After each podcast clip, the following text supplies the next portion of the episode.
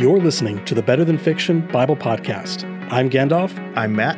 And I'm Nathan Van Horn. The Bible is the most read book ever, but to some, it is merely fiction. Join our conversations as we connect the dots to reveal that the story of the Bible is not only true, it's better than fiction. To learn more about the show or to contact us directly, visit us online at www.betterthanfictionbiblepodcast.com. Welcome and good morning, listener. This is episode 85 of the Better Than Fiction Bible Podcast. And I just want to warn you before we get started right off the bat number one, if you're not subscribed and you're not following this podcast, it means you're not getting a notification every Tuesday morning when we, when we release a new episode.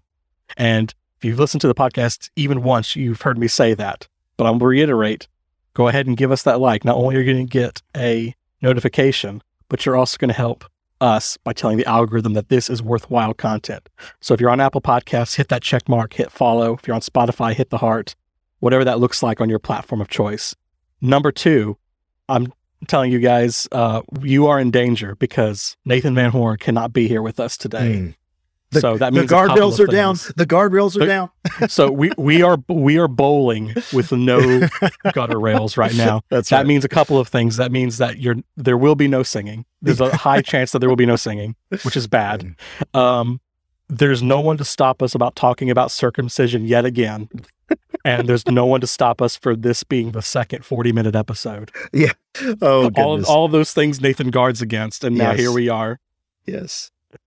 Um, uh, Matt, it's actually funny. We had a, a listener write in and say uh, they saying thank you for not making me endure multiple episodes about circumcision. well, listener, jokes on you. hey, because we're going back in. Yeah. Hey, listen, we didn't write the Bible. The Bible keeps bringing it up. That's just, right. We are just bring it. We're going forward in the text, and we're just trying to honor what's there. Yep. Uh, so speaking of the text, I presume we're gonna we're gonna be in Genesis 17, and we left off in verse 22. So yes. I, that's, I presume that's where we're take, bringing up again. We're going to pick up in verse 22, and we're going to go to the rest of the chapter. But don't let your heart be troubled. This whole episode is not going to be about circumcision. We're going to talk about two things. We're going to talk about theophanies. And if you remember that from a few episodes ago, uh, you probably know where this is going. We're going to revisit that, and we're also going to revisit circumcision. So, two things today. And uh, Gandalf, why don't you start off by reading uh, Genesis 17, 22 through the end of the chapter? All right, here we go. And as always, this is from the ES. When he had finished talking with him, God went up from Abraham. Then Abraham took Ishmael, his son, and all those born in his house or bought with his money, every male male among the men of Abraham's house, and he circumcised the flesh of their foreskins that very day, as God had said to him. Abraham was ninety nine years old when he was circumcised in the flesh of his foreskin, and Ishmael his son was thirteen years old when he was circumcised in the flesh of his foreskin. That very day Abraham and his son Ishmael were circumcised, and all the men of his house, those born in his house, and those bought with money from a foreigner were circumcised with him. Mm. Very good. Very good. So we are picking up where we left off, and we're going to start by looking at verse 22. So, Gandalf, when you look at verse 22, it, it just honestly, it seems like flyover country because it seems like a, just a quick comment when he had finished uh-huh. talking with him, God went up from Abraham. Uh, when you read that the first time, did did that just jump out at you that that could mean something, or does it just seem just like peripheral comments? Well, I mean, in in light of everything else that's in here, it seems like a peripheral comment. But now that I'm looking at it, it it's not. That's pretty significant, isn't it? Right. So, what do you, when you're reading this in English, how does this strike you? I'm imagining like God like talking with Abraham and then like ascending upward. I'm think I'm like imagining it probably the same way I would imagine when Jesus ascends from the disciples. Yeah, like I'm thinking of like an Acts I'm chapter of like one. A, a, a, yeah, I'm thinking of like a physical movement upward. Yes, yeah. Hey, did you ever see that? um I think it was a TV show and it was on the book of Acts. It was the same people that did, uh, I think they did the Touched by an Angel series. It was just a couple years ago that it came out. So I think it's called The Acts, and it was NBC or ABC. I can't remember exactly. It was really good. And when they show the ascension, Jesus actually doesn't go up in the sky on the show, but it it's like there's a, a portal that opens and Jesus goes into the heavenly places and stuff like that. Oh, So- he, he he pulls a Doctor Strange. yeah, and like goes th- Exa- goes through a portal. Exactly. So it's interesting. So looking here at Kenneth Mathews, one of the commentaries we go to frequently here, he points out God went up indicates a visible ascension, and it is the language of theophany. There are other people, you know, that that have this happen to them. For instance, this is what happens in Genesis 35 when Jacob is having his conversation with God and God went up from him. And so this kind of language indicates that God is speaking to them in some capacity that is attuned to face to face. Now, I know when we talked in previous episodes, we've talked about what the Bible says that no one has seen God at any time. No one is able to see the face of God and stuff like that. Yet then you have these passages, this. Um, it- they remind me of Moses, for instance. We mentioned a few Yeah. of these last time. But for instance, um, this is Exodus 33 11. Thus the Lord used to speak to Moses face to face as a man speaks to his friend. When Moses turned again to it into his camp, his assistant Joshua, the son of Nun, a young man, would not depart from the tent. So even though Joshua was a big deal at this moment, only Moses saw God face to face. Um, here's another one. This is Numbers chapter 12 and verse 8. This is a very interesting story that is found. Like um, Miriam and Aaron, the brother and sister of Moses, start getting the big head a little bit because they start judging Moses because of his Cushite wife. And so they say, hey, listen, God has spoken through us, and Moses has a Cushite wife. And so they start judging Moses. And God actually says this to them, talking about Moses. With him, I speak mouth to mouth, literally mouth to mouth, mouth and mouth in a sense, understand face to face, clearly and not in riddles. And he beholds the form of the Lord. Why then were you not afraid to speak against my servant Moses? So yeah. So here we are. It's it's one of those things. You've got all these passages that say you can't see God, yet people do see God. And then the conversation and the question becomes, well, then who are they seeing? Uh, there are some that say that this is not a theophany, but a Christophany, that this is Jesus in the Old Testament in human form, so to speak, speaking with Moses face to face, and the same thing with Abraham.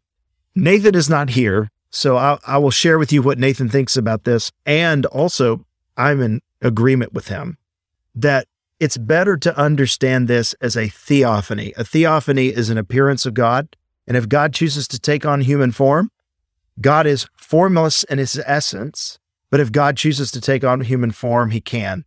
But saying that this is a Christophany in the Old Testament is is probably not the best language because one of the things that Nathan points out is that even if the essence of God the Son appears in the Old Testament, even though God the Son is going to become incarnate and become Jesus of Nazareth uh, in the mystery of the incarnation, God the Son, God the Son, a revelation of God the Son in the Old Testament would still be a theophany because the Christ had not yet been revealed. So that's Nathan's position. Are you, are you following with what Nathan is Well, saying there? Yeah, well, we talked about this in the first couple chapters of Genesis way back when, I think, we, where we talked about how there was probably not a reference to the Holy Spirit after uh, Adam and Eve have left the garden because that that just had not been revealed to them yet. Right. So when it comes to Jesus, the go to Sunday school answer is that when in doubt, just say Jesus. Uh, Mhm. It's never a bad answer because we know in the mystery of the divine Trinity, uh, God the Father, God the Son, God the Holy Spirit, we're, we're never going to be able to wrap our minds around that mystery. But it seems here that Abraham actually sees the form of God in some way. And in Genesis 18, he's going to see the form of God in human flesh again. And we're going to get to that uh, next week. But it seems that he sees the form of God and then, you know, he goes up from there. So I think it should be pointed out here is that verse 22 says, when he had finished talking with God, God went up from Abraham. This does not mean that every time God spoke with Abraham, God, Abraham saw some form of physical form in front of him places where it's just the voice of God that seems to interact with Abraham. It's not always a physical form. So, Yeah, I'm, I'm looking. I'm looking back now at like chapter 15 and earlier, and I'm not seeing where it talks about a physical form. It just seems like a like a voice. or physical, or if not physical, visible form. So, Hmm. for instance, when in verse 22, it just says God went up from Abraham. Was it a a a manifestation of God in flesh and blood taking on human form, or was it the manifestation of God showing up as he does like the angel of the Lord? We don't know. It, it, it's Oh. it's mysterious here. But what's interesting, I think about stories about, for instance, Elijah when he flees to Mount Horeb after running away from Jezebel. And, you know, he sees the earthquake, he sees the fire, and, you know, he hears and sees the whirlwind, and God is not in any of those things. And yet God manifests himself to Elijah in a still small voice. Mhm. So I think it would be a mistake for here for us to just take away here from this place that the only way God talks to people is through a theophany. Because there are many ways in which God communicates to people, you know, throughout the Bible. In fact, this is acknowledged in Hebrews chapter number 11. No, excuse me, not chapter number 11. That's just one of my favorite chapters in Hebrews. Hebrews chapter number one. And let me read this to you. Hebrews 1, verse 1 Long ago, at many times and in many ways, God spoke to our fathers by the prophets, but in these last days, he has spoken to us by his Son, whom he appointed the heir of all things, through whom also he created the world. So the writer of Hebrews is acknowledging here hey, listen, God spoke in a lot of different ways but in these last times, he's spoken to us through the Christ, through Jesus. So the question would be well, how did God talk to people in the Bible? Well, you can't really put your finger on it because there's so many different ways. It's not, yeah, yeah, yeah. It's a variety. that's right. So this is interesting to me. Abraham, the patriarchs, they are getting appearances from God. Moses gets an appearance from God. Joshua, when he meets with the commander of the Lord's army, gets an appearance from God. Um, we Solomon, he appeared to Solomon twice. Um, there, there are key players in the Old Testament that God actually shows up and appears. And typically, once people see God, it leads to action. Because look at the transition in verse 23. What's the first thing that he does after God appears to him? I mean, he take he takes action immediately. I mean, he don't even sleep on it. It just says that very day. Right. So he took he takes action and he circumcises Ishmael and all those born in his house, as well as himself. In verse 24, Abraham was 99 years old when he was circumcised in the flesh of his foreskin. So just to remind us where we have been in the previous chapter, or no, not in the previous chapter, but the previous episode, Abraham has just been promised descendants from a son from Sarah, not a son from Hagar, but a son from Sarah. That's what we looked at last time. Mhm. And it's interesting that God is giving Abraham circumcision as a sign of the covenant.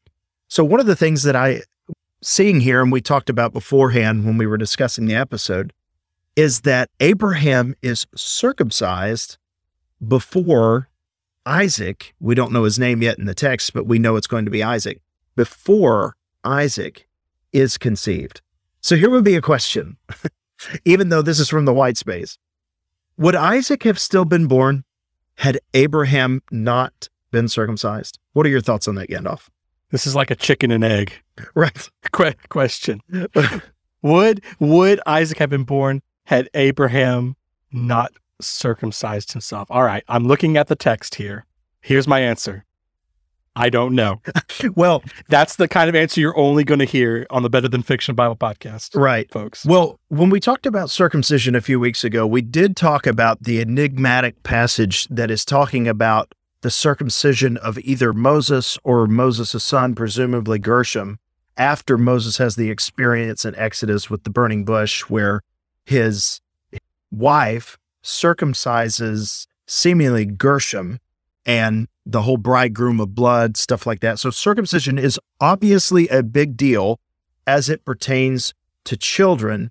But there's something I want to say here.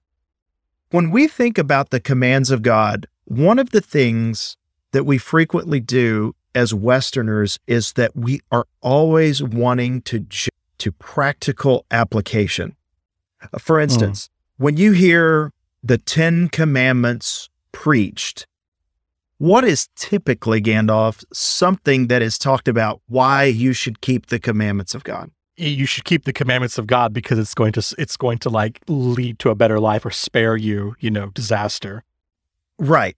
It's typically presented that, hey, look, this is the way God has designed the universe. And if you follow his commandments, your life is just, you'll be, you'll be happier, healthier, wealthier, all of the above. And I, I'm saying this can be found across uh, Christian traditions is that it is a blessing to keep God's commands. Uh, I, I hear Bible teachers that even if you do not believe in God, even if you do not believe in Christ, living according to God's commandments found in the Bible, your life will just be better because this is the way that God has designed the commandments to work, because it indicates this is the way God has created the universe.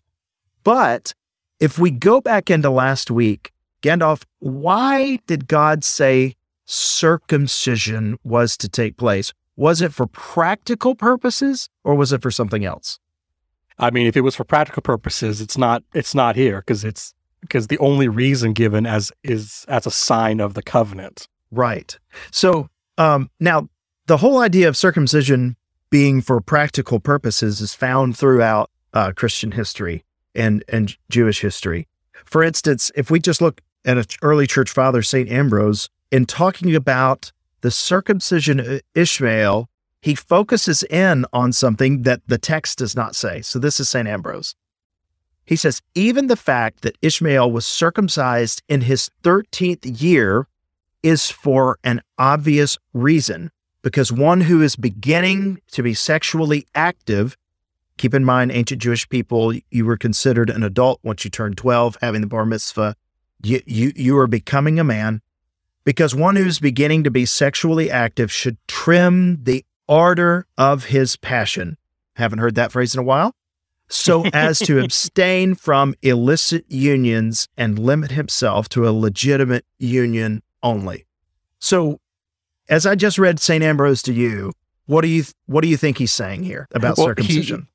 Well, he's saying that like, hey, there there's a obvious practical reason that it needs to ha- that, and it's like there's significance to it to him to it happening to him on his you know his thirteenth year.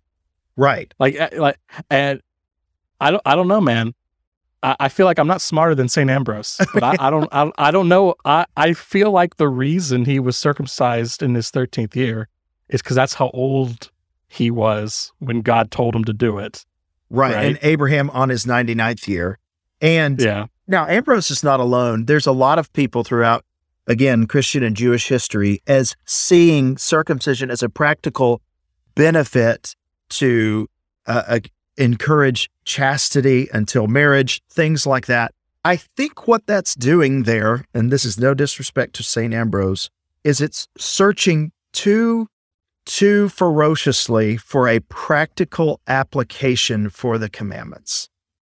Mm. The, oh, um, this is it's a little sidetrack, but I hear that when talking about clean and unclean food as well. Oh, okay. Elaborate on that for a second for our well, listeners. I, I, well, like I, I hear the people talk about the reasons the reason for there being clean and unclean food is having to do with like the unclean food being bad for people Correct. or like not being as nutritious or whatever and th- and that being the primary driver behind the commandment it's interesting that you say that because you know that there are like christian diets or you know biblical diets so to speak that eating only clean food is going to make you a healthier person and there may be some benefits to that but the clean and unclean stuff is not primarily about losing weight or being healthy um, or being in shape. Rather, it is acknowledging that God has been in your presence. So, mm. what is the context for this circumcision? God has just shown up and he has seen Abraham face to face. Abraham has just conversed with God, and now there is going to be a sign on Abraham and all of his household. If there are, for instance, if there is something to what St. Ambrose is saying, it is the footnote, minor footnote of why Ishmael is being circumcised. Now, I, I'm not a doctor, and certainly, uh, you know, the health field is way beyond uh, my realm of expertise. Does being circumcised actually trim the ardor of male passion? I don't know. Maybe it does, maybe it doesn't. But that's not the point of circumcision in the Bible. The point of circumcision in the Bible, according to Genesis as it is revealed, it is to show that you are in a relationship with God and that God has visited you. Now, do you know what the sign in the New Testament is that you are in right relationship with God and that God has visited you. Do you know what that is, Gandalf? It, it, baptism. Baptism, yes. So, a much uh, less painful um, means of the sign of the covenant that we are in with God. But the same thing is true about baptism. There is this question well, what does baptism actually do? Does it wash away your sins? Does it do this? Does it do that? And I think the answer is the same that's found in Genesis here that the discussion about baptism is also true about circumcision. It is to be a sign that God has been amongst you, then you are in right relationship with Him. And Abraham is not being circumcised to have Isaac. Ishmael is not being circumcised to trim the ardor of his passion. They are being circumcised because God has been in their presence. And that is why this is taking place. So, are there practical benefits, things like that? Yeah, well, maybe so. Who knows? I don't know. But the point, it's a symbol of what has taken place here. And also, think about Abraham at 99 years old being circumcised, that mm. he was not w- willing to exempt himself from this practice, that even at 99 years old, that he went through this painful procedure because circumcision throughout the rest of the Bible will be performed on babies on their eighth day. Um, typically, there's a few passages where um, circumcision takes place amongst the adult population. But the point is this it is a sign of the covenant. And it is not necessarily fruitful to feel like we have to find a practical application in every sign of the covenant or commandment. The practical application is is you're obeying God and enjoying his presence. Whether or not there's side benefits for healthy lifestyle, that's not the point of the text. Yeah, you're talking about missing missing the point for the practical thing. You actually talked to, um, or actually no, it was it was our our Sunday school. Right now, we are talking about the king that um was commanded to bathe in the Jordan seven times, and he immediately was like talking about the river, what river to use, when that wasn't even the point. That's what that's what that reminded me of. Yes, that is Naaman who meets with Elisha. The reason he had to wash in the Jordan is not because there are healing properties in the waters of the Jordan. It's because this is what God said. And it is based on a revelation that came from a prophet, and the healing power came through responding and obeying to God's revelation, not the water. Yes, The benefits. no one walks away from that story and thinking, "Man, the the Jordan must have some special healing powers." that's right. Which, ironically, everybody in the Holy Land goes straight to the Jordan. and you know what? I understand his sentiment. That's a nasty river, man. It is. I have actually been in the Jordan. You have too. Uh, Yes. That is, and and also it is so much smaller than I. You know, I was thinking like Mississippi River, and it's it's not really that big. Um, but anyway, well, we've wrapped up Genesis 17 here. What? Why? We're, this will not be the last time we talk about circumcision. Circumcision is a sign. The practical application is not the point the practical application, if there is any, is to tell us and be a sign for us that God has been in our midst. That's right. Well, good stuff. Well, Nathan, we missed you. Hopefully, we didn't mess it up too bad.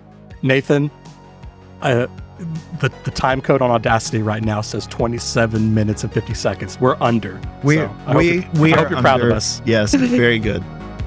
Well, listener, um, if you would like to have more Nathan Van Horn in your podcast inbox, I urge you to like and subscribe to the podcast where 99% of the time he is here and he's uh, adds so much to the podcast when he, he's with us. So until then, you guys have a great week, and then we'll return next week, Tuesday morning, with 100% more Nathan Van Horn. You have a good one.